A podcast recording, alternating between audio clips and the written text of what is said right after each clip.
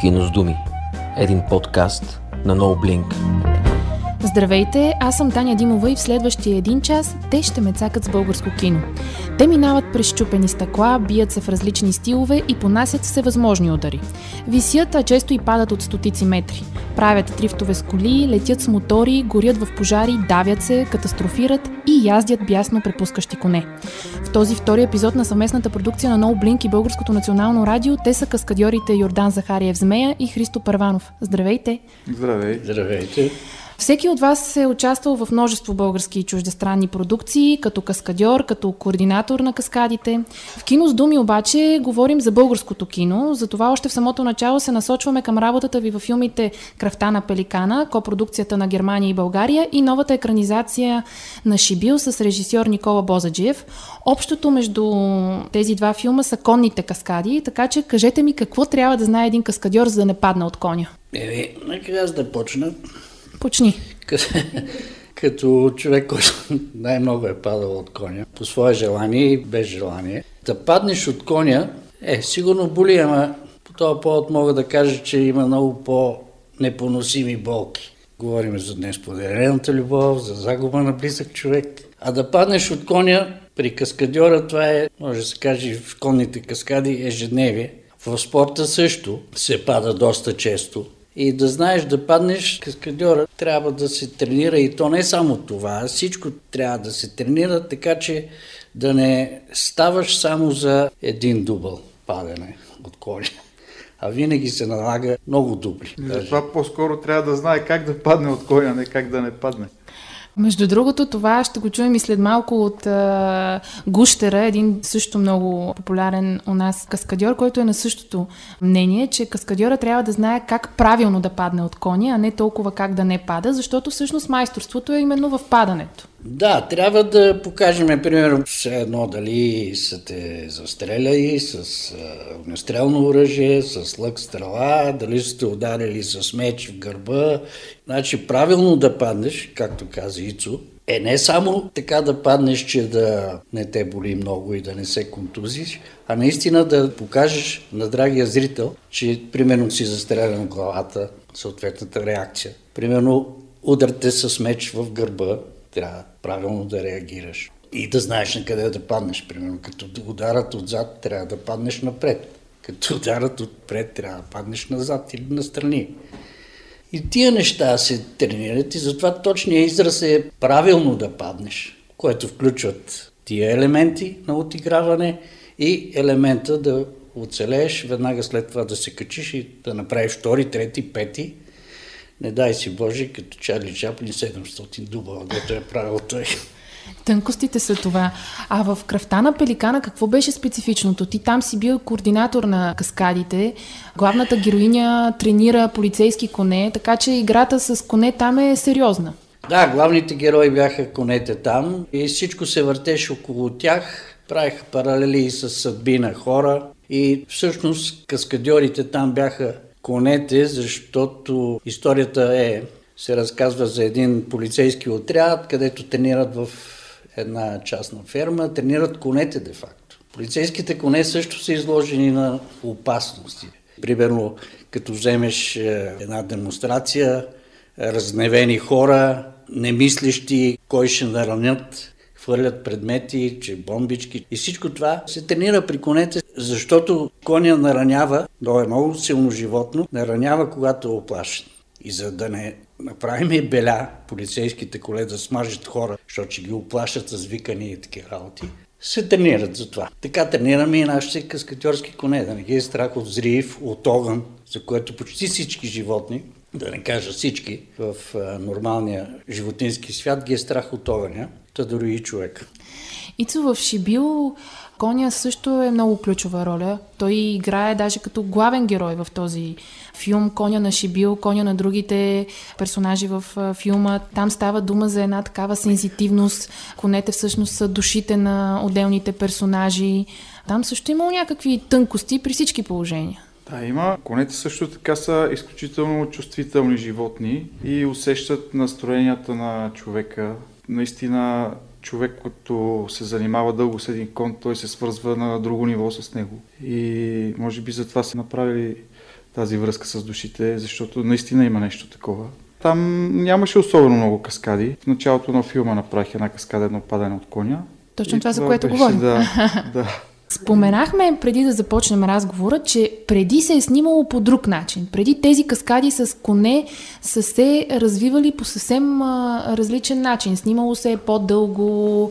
Каква е разликата сега? Сега с дигиталните снимачни апарати става по-бързо. Тогава се пестеше лента. Имаш право примерно на 3-4 дубала, независимо дали става въпрос за каскада или не.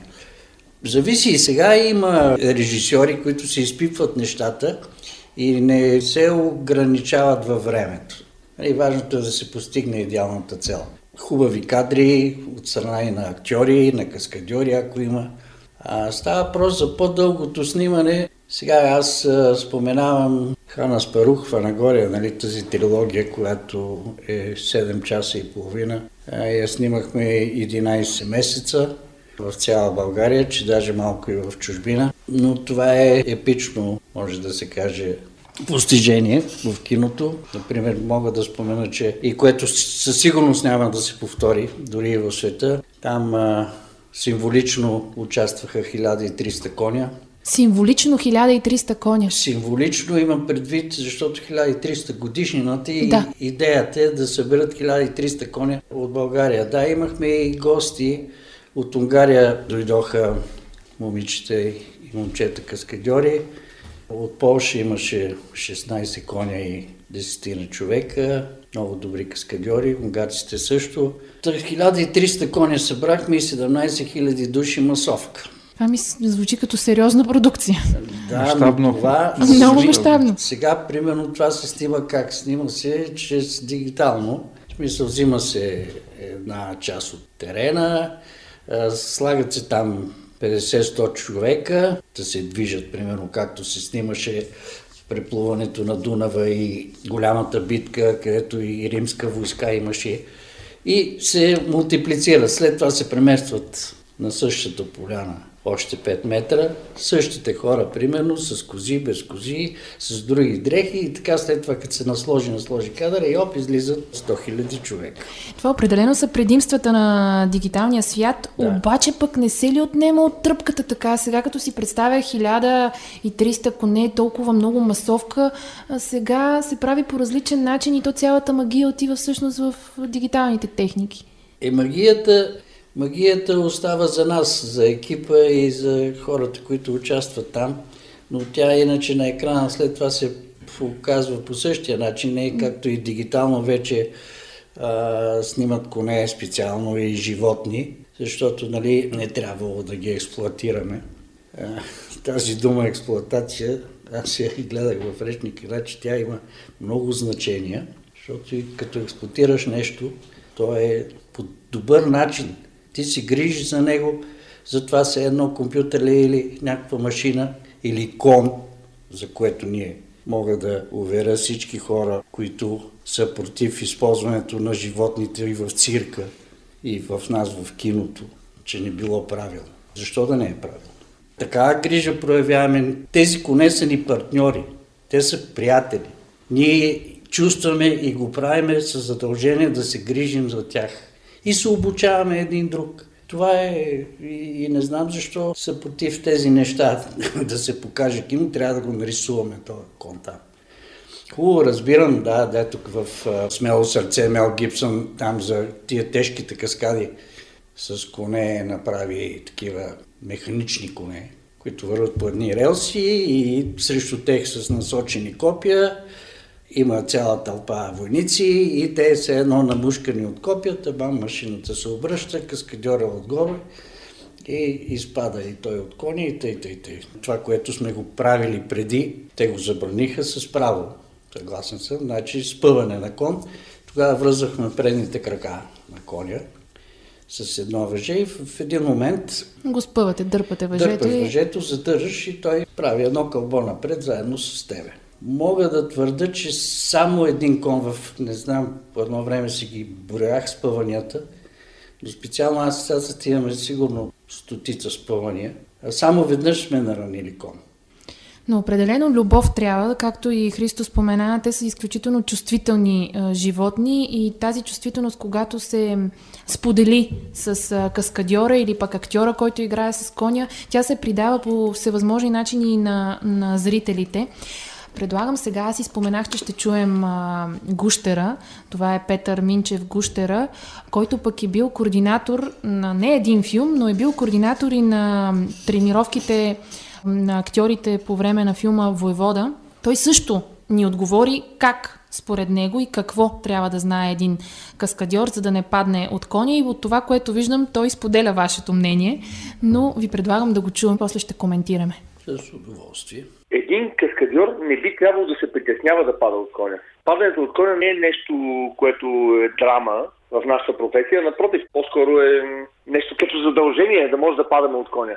Мога да ви разкажа, че аз започнах да язда. Аз по никакъв начин не съм добър ездач и не се считам за такъв, но трябваше да влеза в кадър в един филм, буквално и да падна от коня и ме учиха да язда само за да мога да влеза в кадър на кон, да не падна преди кадъра. Един каскадьор трябва да знае как да падне от коня, а не какво да знае, за да не падне. Майсторството всъщност наистина се крие в това как да падаш, как да катастрофираш. Тук всъщност се крие тънкия момент в каскадите. Точно така. Точно така. Скоро си провел тренинг на каскадьори, в който са взели участие и обикновени хора. Как премина това и защо имаше такъв голям интерес? Бих казал, че го проведох. Ние по-скоро го отменихме. Ние го отменихме предвид сегашната обстановка епидемиологична. Понеже всяко едно нещо е свързано с контакт и ние просто го отменихме този тренинг но пък а, все пак има интерес от каскадьорите за такива тренинги. Те сигурно са нещо важно. Всеки един човек би трябвало да се подготви да тренира. Всеки един спортист тренира за дейността, която извършва. Никой не може да седи, не би трябвало да седи в статично състояние да се надява, че тези умения, които е освоил на младини, не трябва да бъдат развивани. Всеки един спортист тренира. Абсолютно всеки ден. Така би трябвало да правят и каскадьорите, между другото, интересът беше много повече от обикновени хора, които и тържат да прескочат възможностите си, и от актьори, които искат да знаят как да отиграват някои неща. Каза, че всеки спортист трябва да се поддържа във форма. Знам, че за един каскадьор е важно да има талант, все пак кораж. Тя смелостта е нужна в такива а, моменти. Голям професионализъм, но доколко е задължително да бъде спортна натура? Ти самият си бивш командос, настоящ инструктор по парапланеризъм. Явно спорта присъства, не може без него. Според мен човек трябва да има някакви физически данни, но според мен най-важно е психически човек да не седи в рамки. Всяка една каскада се подготвя сама по себе си. Няма клише. Има значение какво искаме да види камерата и всеки човек трябва да може да си представи какво ще се случи. Каскадьорът трябва да умее да падне неправилно. Да падне без да се контузи, но да го отиграе неправилно. Не, не да пада в шпици, не, не да пада в идеално кълбо или не, нещо подобно, в идеална фигура. Идеята е човек да не рубува на рамките, че нещо се прави еди как си и че така се прави и това е. Всяка една каскада сама по себе си е нещо различно. Тя се подготвя индивидуално. Значи колкото и да е важна добрата хореография, много по-важно е убедителното изпълнение много важно е първо човек да е психически освободен. Психически освободен от клишета и оттам идва изпълнението. От свободата, която първо се случва вътре в, в човека, в главата, да. А тази смелост, за която а, споменах, тя също си има граници. Предполагам, че не трябва да е прекалена, защото пък тогава може да изиграе лоша шега на терен. Тук изобщо не говорим за смелост. И говорим за предвиждане на, на всички възможни ситуации и нещата трябва да бъдат абсолютно сигурни. А, тук изобщо не говорим за смелост. Въпросът е човек да си представи какво ще стане, когато падне, когато се блъсне, когато падне от кон, се блъсне с кола, няма значение.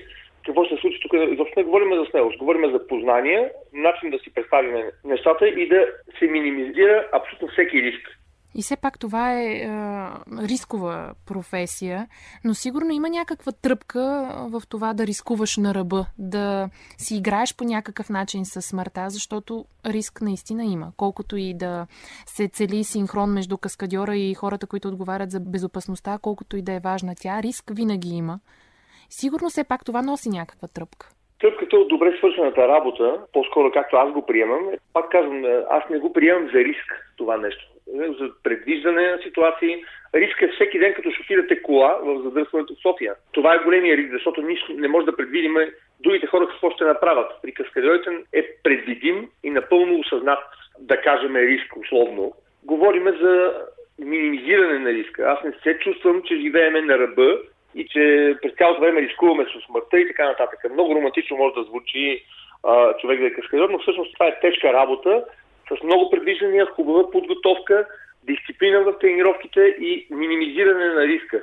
Казах тежка работа, неблагодарна работа ли е? Оценява ли се достатъчно? Бих казал, че оценката е пак добре свършената работа. Всеки един човек подсъзнателно, повечето хора смятат, че тяхната работа, каквато и да е, не се оценява достатъчно смятам, че оценката е добре свършената работа.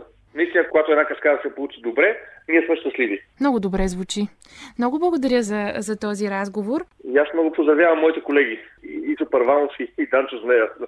Искам да ги поздравя специално. И преди това, че сме онлайн в момента, да им кажа здрасти.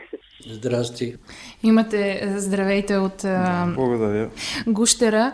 Кажете сега, това, което той каза, мен до някаква степен даже ме а, втрещи. Той казва, че няма риск, пък аз а, виждам много риск в тази професия. Христо? Ми, точно така е. Значи риска е сведен до минимум и точно това е работата на координатора.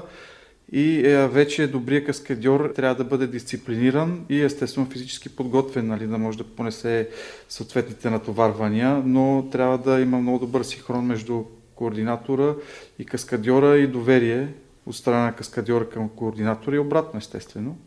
И когато а, всички тия неща са на лице, риска се свежда до минимум и просто така изглежда страшно отстрани, но риска е наистина минимален. То така трябва да изглежда понякога, да изглежда страшно. Трябва да изглежда страшно, но всъщност не е. Да, значи тогава са свършили работата перфектно и двамата.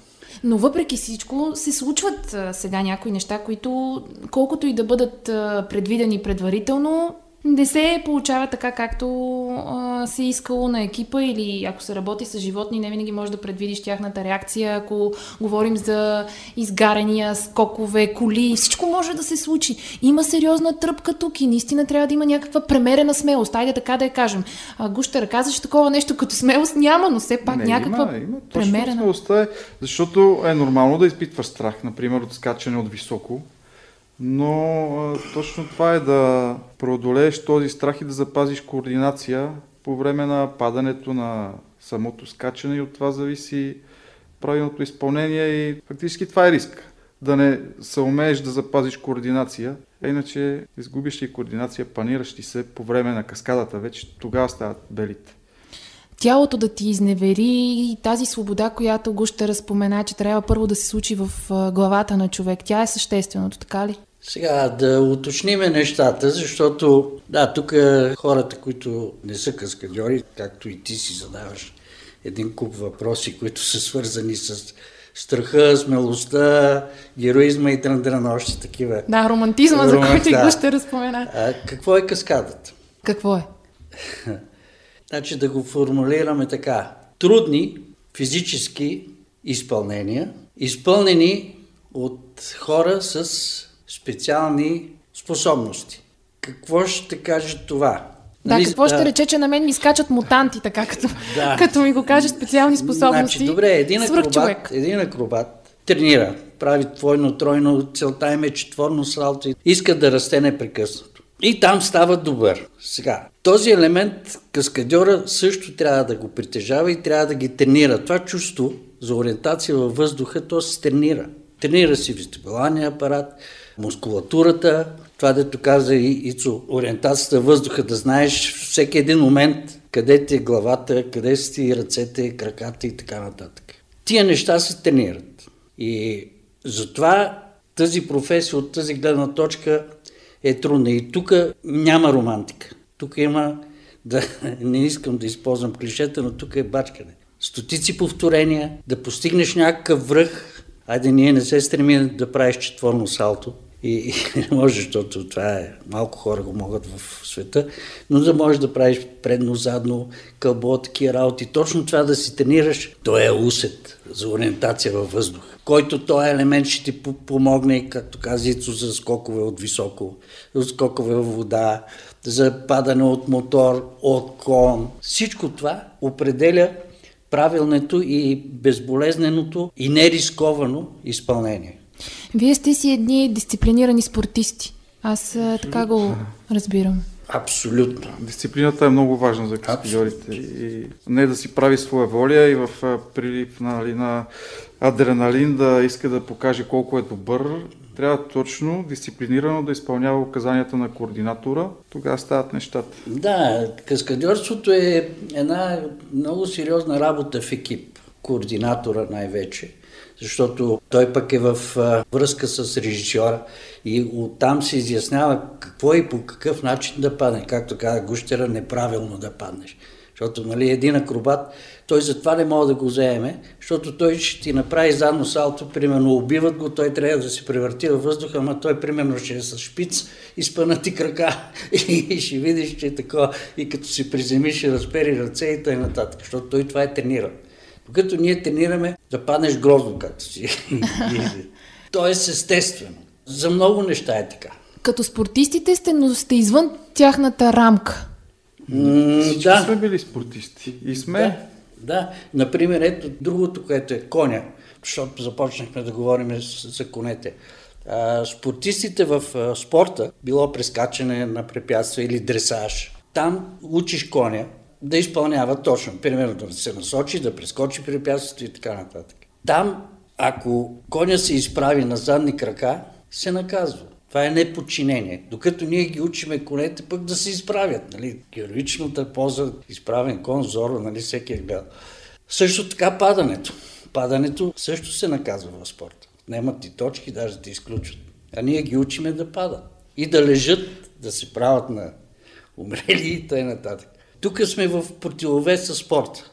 Но за да постигнем тия цели са пак много повторения, както при спорта. Методиката е същата. Да, но резултата е различен. Търсиме различни резултати просто. Както каза Гущера, наистина вие сте извън клишетата. Mm. Няма такова нещо като клишета в а, каскадите. И всяка каскада си е индивидуална. Дори най-елементарното убийство от автомата, където тичаш за стрелата и падаш, пак няма една с друга еднакви. Трябва да паднеш по различен начин, иначе всичко изглежда като Рамбо на времето.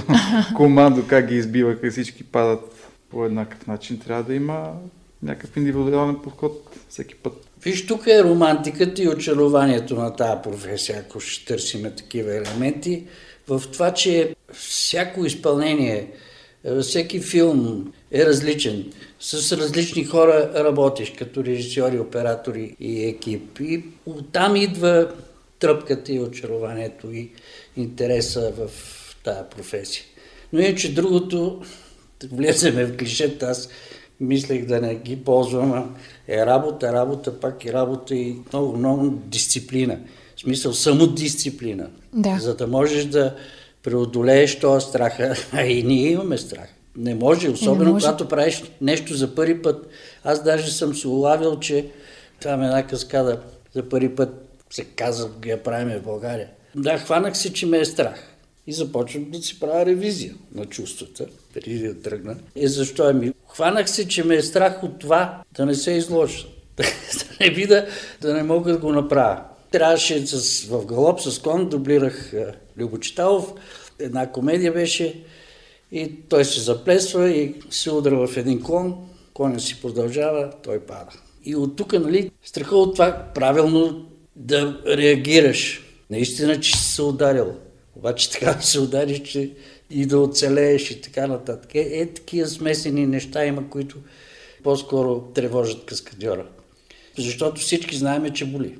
Боли, да, това е сигурно. В началото има болки. По-сериозни от По-сериозни и по-трудно преодолими от, от това да те боли крак, ръка или... Да, части от тялото. Христо, ти кога си се улавил, че те е страх? Преди каскада, по време на каскада? Точно както Змея каза, ме е страх било най-вече от това да не се изложа да не прецакам кадъра дубъла, защото за някои каскади няма повече от два дубъла. Даже за някои има по един само. И тогава всичко трябва да е много изчислено, много изпипано и е голяма отговорността.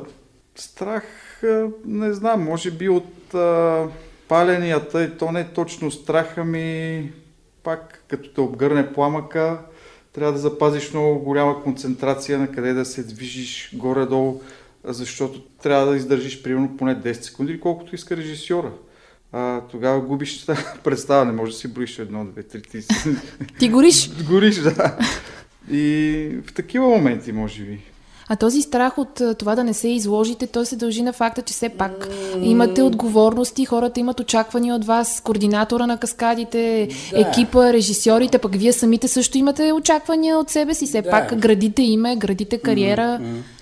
Да, безспоред мен не е точната дума, аз си използвах да си изложиме. Просто а, по този начин а, излиза, че отиваш неподготвен и не можеш да свършиш работа, примерно. Так, гласували сте доверие. Да. И много хора и много очакват от теб и ти де факто не, не си вършиш работата както трябва. Има един тънък момент. Вие все пак много често, когато правите тези каскади, дублирате някой актьор. И тук сега предполагам, че е важно да се съобразите с неговото поведение, физическо, начин по който той ходи, тича, как стои, това важни неща ли са? Трябва ли да сте изпипали и до там играта си, защото все пак вие също играете, макар и по различен начин? Това е задължително и според мен тази професия, въпреки сериозната намеса на дигиталните програми, тази професия ще си остане. Точно за това, защото каскадьора преди всичко трябва да дублира актьора. Сам няколко актьори в света искат и те си правят каскадите и така нататък. Да, много актьори могат да направят някои не толкова сложни каскади, но в интерес на работата е да има дублер. Защото той може в тази каскада нещо да се спъне, да се удари и след това ще му трябва седмица, за да не куца. А той не може да продължи куцаш филма. И затова дублера, от една страна, предпазваме по този начин главното действащо лице и второ, да не спре филма, и третото вече е това, защото, нали, както казахме, каскадьора трябва да е много добре подготвен и да не допусне такова нещо. Да се удари коляното, да си изчупи кръка и така нататък.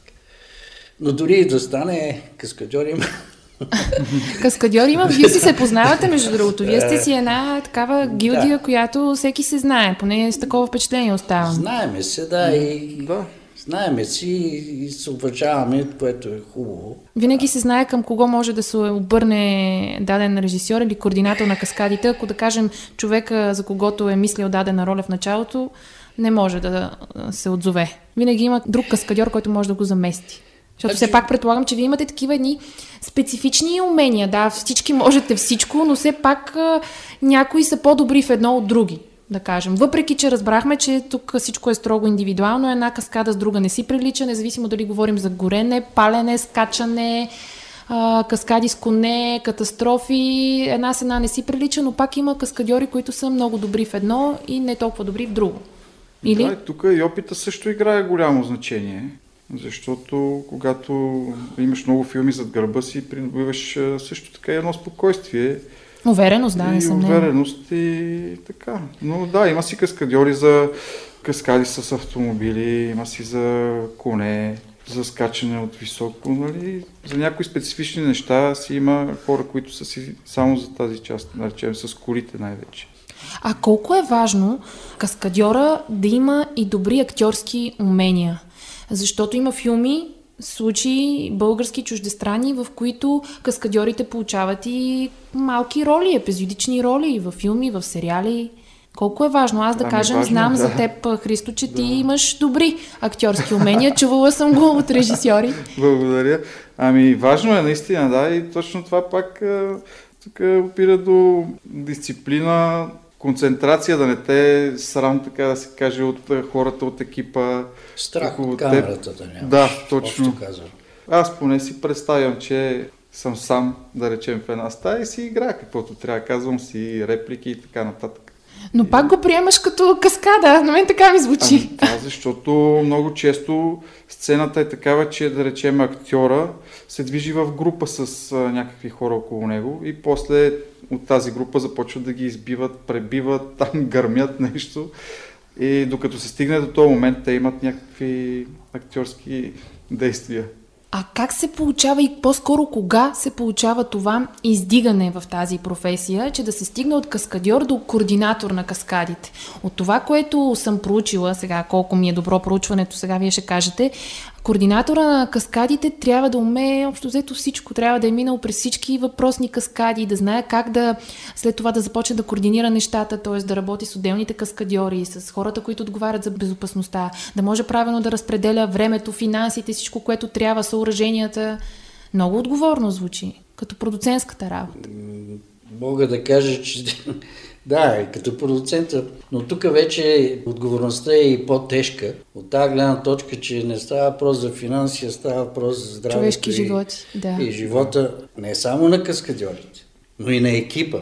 Например, аз ще кажа един мой фал като каскадьор, защото тогава нямах този опит и за мен беше важното да направя страхотната каскада. Трябваше с един джип да блъсна една статуя.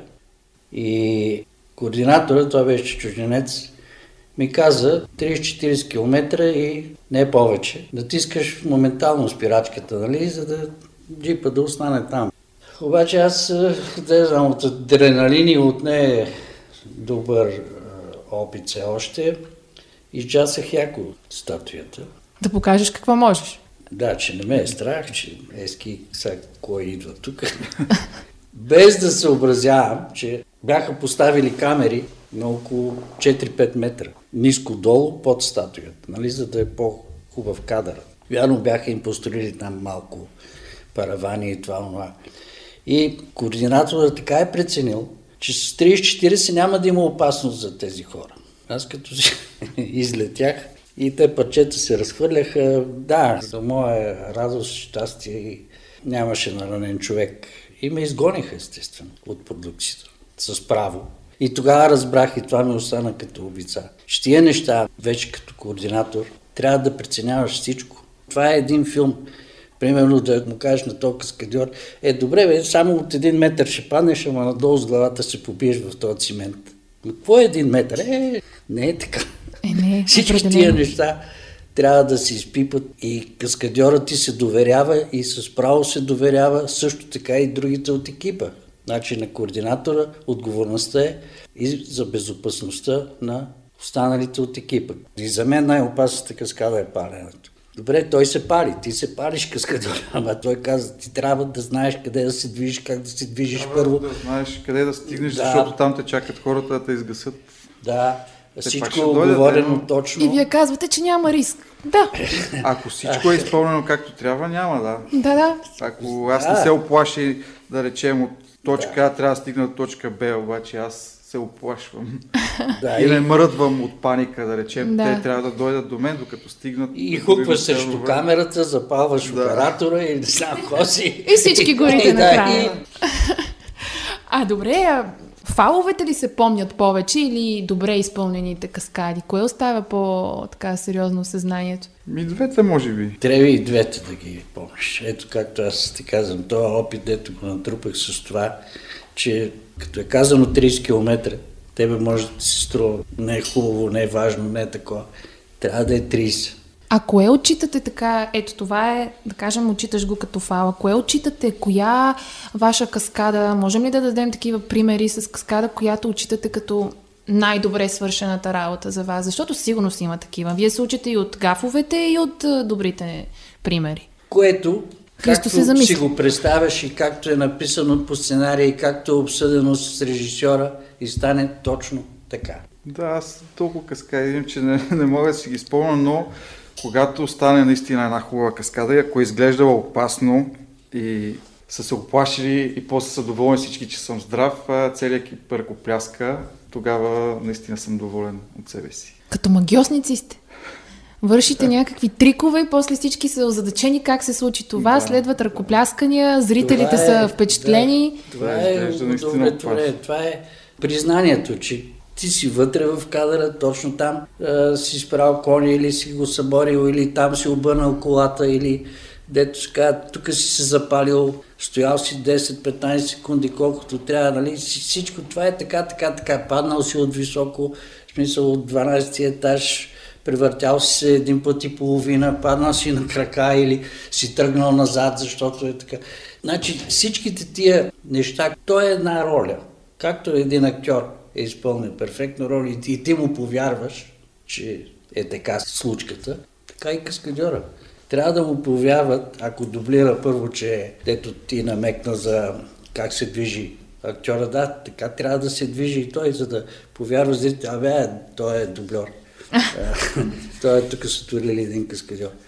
Значи Димитър Кехайов, споменавам го не случайно, защото вие работите заедно в а, Хана Спарух, а, конната база, казва, че каскадьорите са онези, които създават реалността на приключенското действие. Това значи е не случайно казано. Вие наистина създавате една, не като актьорите, нали, малко по-различна реалност, но точно на приключенското действие. Вие създавате... Да, защото има повече екшен опасности, които се изпълняват от каскадьорите. Нали? А доколко е важно самия филм, сюжета на самия филм, сценария, това вас вълнува ли ви? Да, вие отивате и изпълнявате каскадата, но доколко е важна тази каскада, която е част от цялостен сюжет? Доколко самия филм вас ви вълнува? Когато има и актьорска игра, дори и за кратко, ни вълнува, за да може да влезнеш в тематиката на филма, в, така да се каже, ролята, колкото и маничка да е тя, пак да изиграеш правилно. И така, но за тези кратките каскади, честно казано, не съм се интересувал. Понякога не съм знаел и как се казва филма. Ако трябва да Отиваш и вършиш си работата и това е. Отиваш, вършиш, падаш, ставаш, тръгваш си. Убиват те. Това като изпълнител, нали? Защото разчиташ като каскадьор, да, разчиташ да, на, като на, указа, на указанията на режисьора или на координатора. Не е така, да. Но аз да. няма където са ме повикали дори за най-древното нещо като координатор. Те ми казват, е, ще ти изпратим сега епизода, където там трябва, примерно, е съвсем наскоро в един български сериал. Главният герой трябва да, да удари един полицай и той да падне и да ръбъра. Добре, чакай малко се. Няма ми изпрати ти целият сценарий.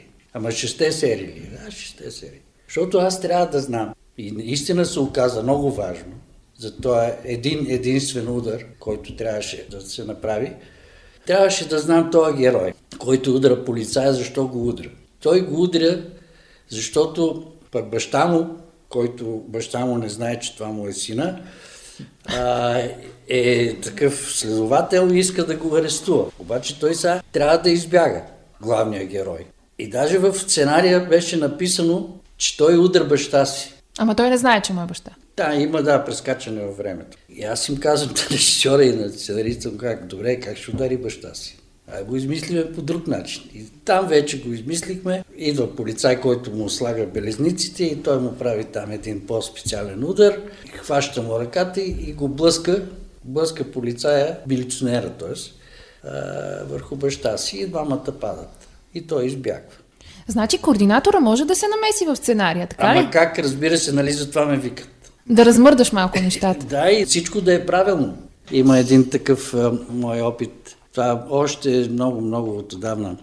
Имаше някакъв сценарий, където пише, че 100 бели кобили галопират на някакво плато, стигат пропаст и там се изправят и не падат в пропаста. Изправят се? Да, 100 бели кобили. Всичките в синхрон. Много, много хубаво, много, много красиво, много вълнуващо написано. Как ще стане във филма? Първо на първо кобилите нямат а, навика да се изправят. Това е приоритет и това е навик при жребеца, при мъжкия. Те се изправят и се бият. Кобилата е нежно същество. Тя е грациозна. Тя, тя е грациозна. Тя, ако се бият, те се ритат с задни крака. Първо, как ще събереш тия 100 бели копили? Как ще ги засилиш срещу тази пропаст? И как ще стане работата да се изправят? Да, и тук е твоята задача като координатор. Да, вече да го направим така, да постигнем това вълнение в един сценарий по допустим начин. Тук се намесваме, да, и даваш съвет. Те, между прочим, и затова ме викат като координатор каскади. Значи, там вече ти като координатор се съобразяваш с оператора, къде се снима, как се снима, защо трябва тия хора аджиба да се бият, защо единия трябва да умре, другия трябва да избяга и т.н. Всички тия неща, драматургията трябва да си запознат. Иначе каскадата като самоцел е какво нещо? Едно акробатично изпълнение. Споменахме драматургията, женските кобили. Кажете ми какво се случва, когато на един каскадьор мъж му се налага да дублира жена? Защото и това се случва. Христо, на теб случва ли ти се? Не, ми се случвало. Казваш го с усмивка, доволен си. не, просто такава ми е физиката, че... че не може да изиграе жена. Да, да. освен ако е някоя едра да. лелка. Някоя спортистка сериозна, да. бокс или нещо такова, борба. Но не знам какво чувствате. Едва ли е нещо по-различно? А в такъв случай само а, физиката ли е важна? Каскадьорите мъже не заместват ли жените, когато са някакви по-силови каскади, където актрисата не би могла да, да се справи? Значи аз имам едно преди много време в Борис, мисля, че беше. Там едни конници нахлуват, в е, едно село и не ги убиват, бутат с конете. Имаше и млади булки, и жена с деца и така нататък. Трябваше да е, се покаже жестокост на тия конници към обикновени хора, древно село. И, и всъщност там, да. облякоха като имаме снимка с народна носия, за да ме бута коня. да не бута жените, да, да, да ме бутне коня. Ми да, защото жена сега има на няколко жени добри каскадьорки, които биха могли да го направят това. По-малко ли са жените каскадьорки? Ми, по-малко са. То е Естествено и логично. По няколко причини, да. Не може дълго, сега жената, момичета, спортистки, след това раждат, пък след това... Да, не е за нас. Да, е същество жената. Имам един случай с... Като координатор Лили Собиецки, американка актриса от средна величина. Тя е доста висока, доста да. стройна. И Светла руса с сини очи, тя... Да, красива жена, впечатляваща. И трябваше там в един детрейн, нещо беше за един влак и в един момент се откачва един вагон, подкачва друг и тя пада и остава между двата вагона, смисъл така с ръце хваната в този вагон, дето си отива, краката и там. И така е каскадьорка, нямах а, под ръка, и търси, се наложи мъж да играе руса висока, светла, Руса висока и синока. така да се плесне там и да няма страх, а тя е и порокличка, не можеш да изложиш на коленки и такива предпазни средства, нито на лакътници и така нататък. Търсих по, защото имаме връзки по спортите, харесах една волейболистка, млада, и добре, айде, те одобриха, харесаха я, но като им разказах за какво става въпрос, тя е така надежна волейболистка, национален отбор и не отказа да... от страх за контузия, което да. е правила. И сега какво правим? А в американското кино е забранено с някакъв закон мъж да дублира жена и бял да дублира черен. Да, според техните закони, но ние явно закони нямаме. Нямаме такъв закон въобще в европейското кино. И кой, кой, кой, бодито, слава момче, стройно, Джудис добър и знам, че той ще направи тази работа. Искам разрешение на режисьора и добре, добре, дай ще го направим тази работа, знаеки за тази забрана, филма е американски. И добре, хубаво, обаче Собиески, Лили, казва, не, аз искам да го видя, този човек. Той ще дублира, тя трябва да, да си го хареса. Ще дублира и да я облечем в нейните дрехи и така. Казвам защо? И тя каза, как защо? Аз трябва да му видя краката, ако са някакви криви, мускулисти, космати и такова грозни. Не може да ги представя за да, моите. Не може, не може да се представите за моите крака. И еле, хареса го бодито, той си е финяга такъв. И направихме работата. Да изискват се тия неща. Има тънкости. Обаче, ето споменахме закона. Има ли някакъв закон, по който се ръководят каскадьорите, освен това, че всичко трябва да се случва точно, безопасно, с минимален риск? О, Боже, не ни настъпва и по болното. То няма закон за киното. Пък аз искам за каскадите. Където е толкова е необходим този закон. Ние сме все едно извън закона работим. Да, вие наистина така извън, извън всичко сте. Извън всичко, да. Няма нужда от кино, няма нищо. А ако има такъв закон, ето болното място, ма дайте да заговорим за него все пак. Ако има такъв закон, той какво трябва да включва? Еми да включва, например, които почти всички, доколкото знам, страни подписаха един закон, държавите го подписаха, за подпомагане на киноиндустрията. Да им се връщат ДДС-то на продуцентите. Идва тук един американски филм или какъвто и да е, дори и български, и хачат примерно 5 милиона евро или долара или лева, за което на 5 милиона колко е? 200 хиляди или се пада? Не. Математиката не ни е силната да. И те са им в помощ държавата да им го върне сега, защото тези пари им трябват. Значи кино, да се разбереме, кино добро не се прави без пари. Да, това... На единици са филми, които, примерно, на Методи Андонов, Козия Рок, дето е направен за никакви пари. А за самите каскадьори как могат да бъдат вкарани? Какви клаузи може да има за тях? Ето разбрахме в Штатите, мъж не може да дублира жена, бял чернокош. Тук какво може да... Еми ние тук сега в последно време се опитваме да направим и направихме една асоциация на българския каскадьор с а, наши си правила. Писаха си писма на продуценти, които те не отговаряха и така нататък с нашите изисквания. И стремежаше ние да да направим профсъюз.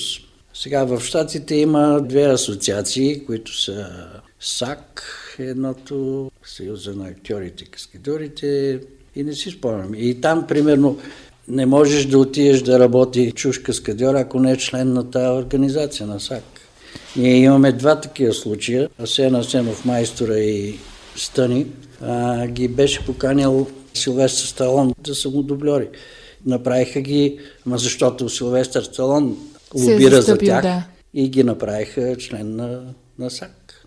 А ако има такъв профсъюз, той за какво ще се бори? Да кажем, ето вие двамата сега сте част от този профсъюз. Какво ще изисквате?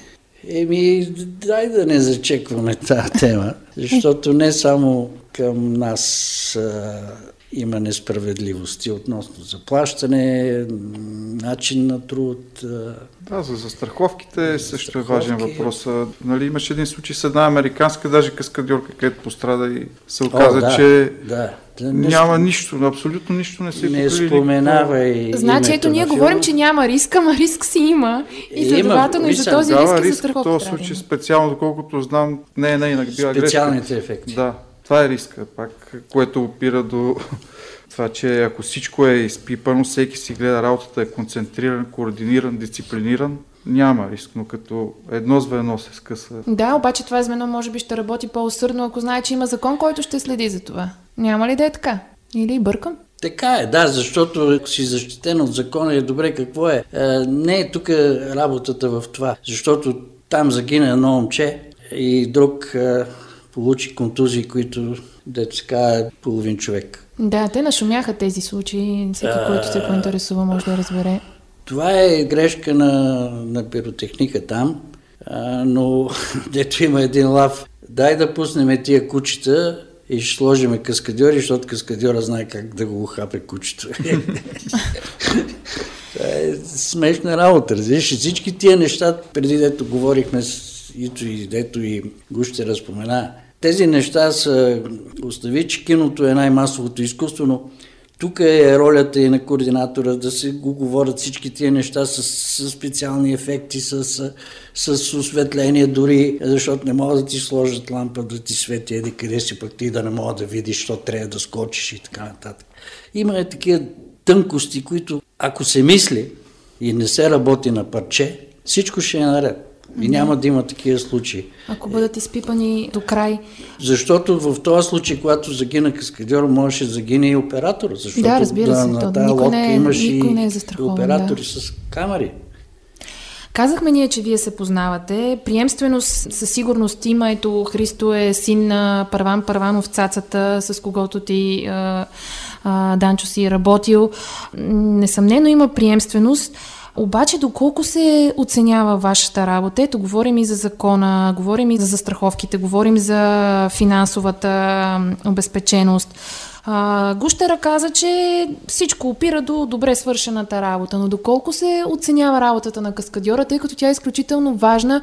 Ето, вие оставате някъде на заден план. Е, актьорите обират лаврите.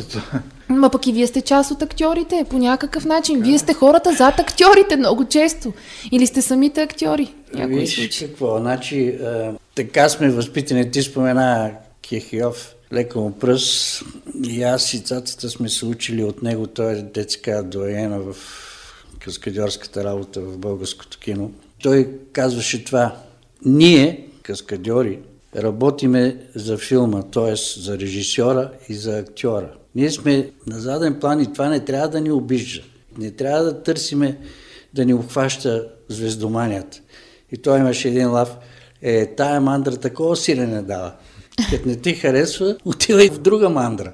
Като ти харесва, че си изпълняваш работата. Това е. Тя магията пак си я има. Това, че, да кажем, вашите имена остават леко скрити, а, но скрити всъщност за тези, които не искат да ги научат, защото реално всеки може да разбере кой е каскадьор и кои са наистина добрите каскадьори у нас, защото вашите имена са добре познати. Ето, значи все пак е възможно. Е, разбира се, да. Ето, направиха и в американското кино, което е, те се казва, меката на киното, направиха и награда специална, Торос, за каскадьорски изпълнения, която също се дава ежегодишно, както Оскарите.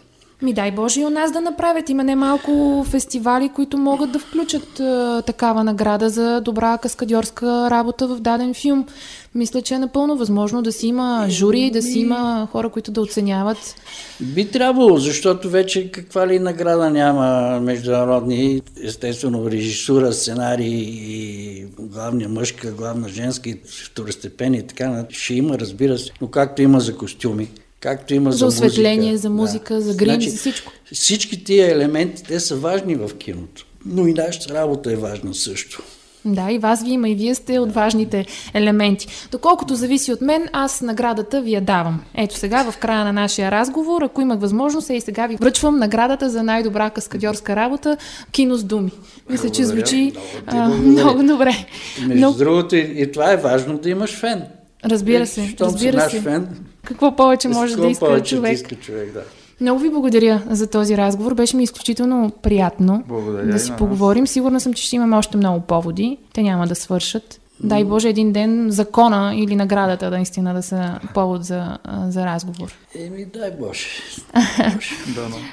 Йордан Захариев Змея, Христо Първанов и Петър Минчев Гущера ни гостуваха в а, този епизод на Кино с думи, една съвместна продукция на Българското национално радио и No Blink. Вие слушайте следващия епизод. В него колегата Йордан Георгиев ще представи режисьора Стефан Командарев в рубриката си Без маски в киното. Аз съм Таня Димова, а те ме цакаха с българско кино.